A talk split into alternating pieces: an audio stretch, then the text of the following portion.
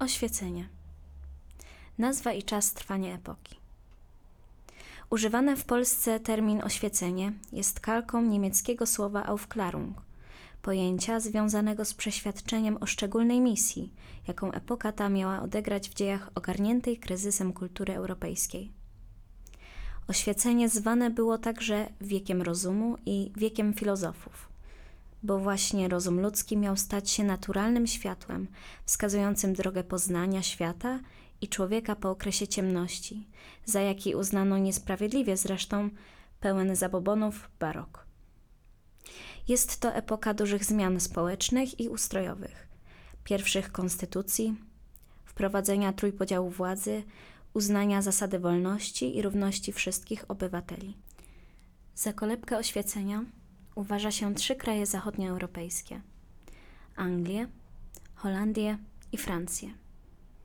Oświecenie przypada w krajach europejskich na wiek XVIII, choć korzeniami tkwi w stuleciu poprzednim.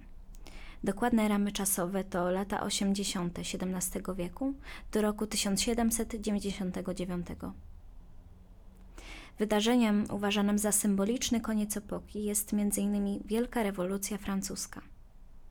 W Polsce ramy czasowe epoki to lata 80. XVII wieku do roku 1795, trzeciego rozbioru Polski. Zaczyna się wtedy okres schyłkowy. Polscy pisarze oświeceniowi za główny cel swojej twórczości uważali skłonienie czytelnika do refleksji nad samym sobą i nad właściwym postępowaniem.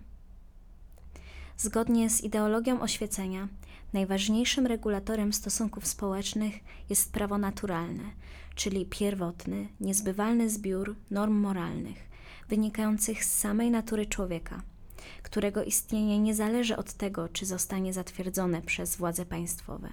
Opiera się na założeniu, że człowiek jako istota rozumna z samej natury pragnie czynić dobro. Cechy światopoglądu epoki.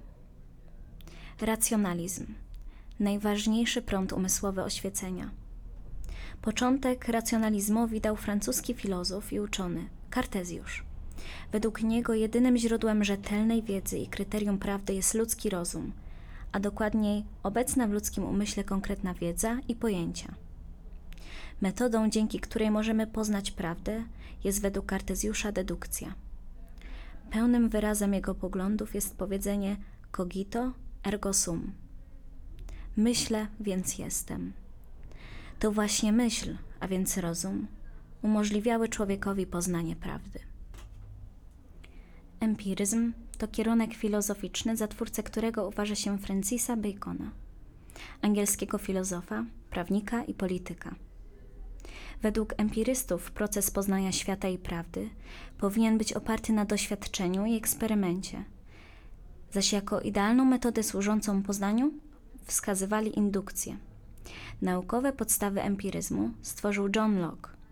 Wprowadził on do nauki słynne łacińskie pojęcie tabula rasa, czyli czysta, biała karta. Termin odnosi się do umysłu dziecka, niedotkniętego jeszcze żadnym doświadczeniem. Według Locke'a każdy człowiek jest w początkowej fazie swojego życia taką niezapisaną kartą, zapisywaną dopiero później, pod wpływem czynników zewnętrznych. Sensualizm pogląd, według którego zmysły są źródłem poznania świata, odbiciem rzeczywistości. Utylitaryzm to postawa ideowa i społeczna, której charakterystyczną cechą było dążenie do bycia pożytecznym dla innych, do osiągnięcia szczęścia powszechnego, rozumianego jako szczęście największej liczby ludzi.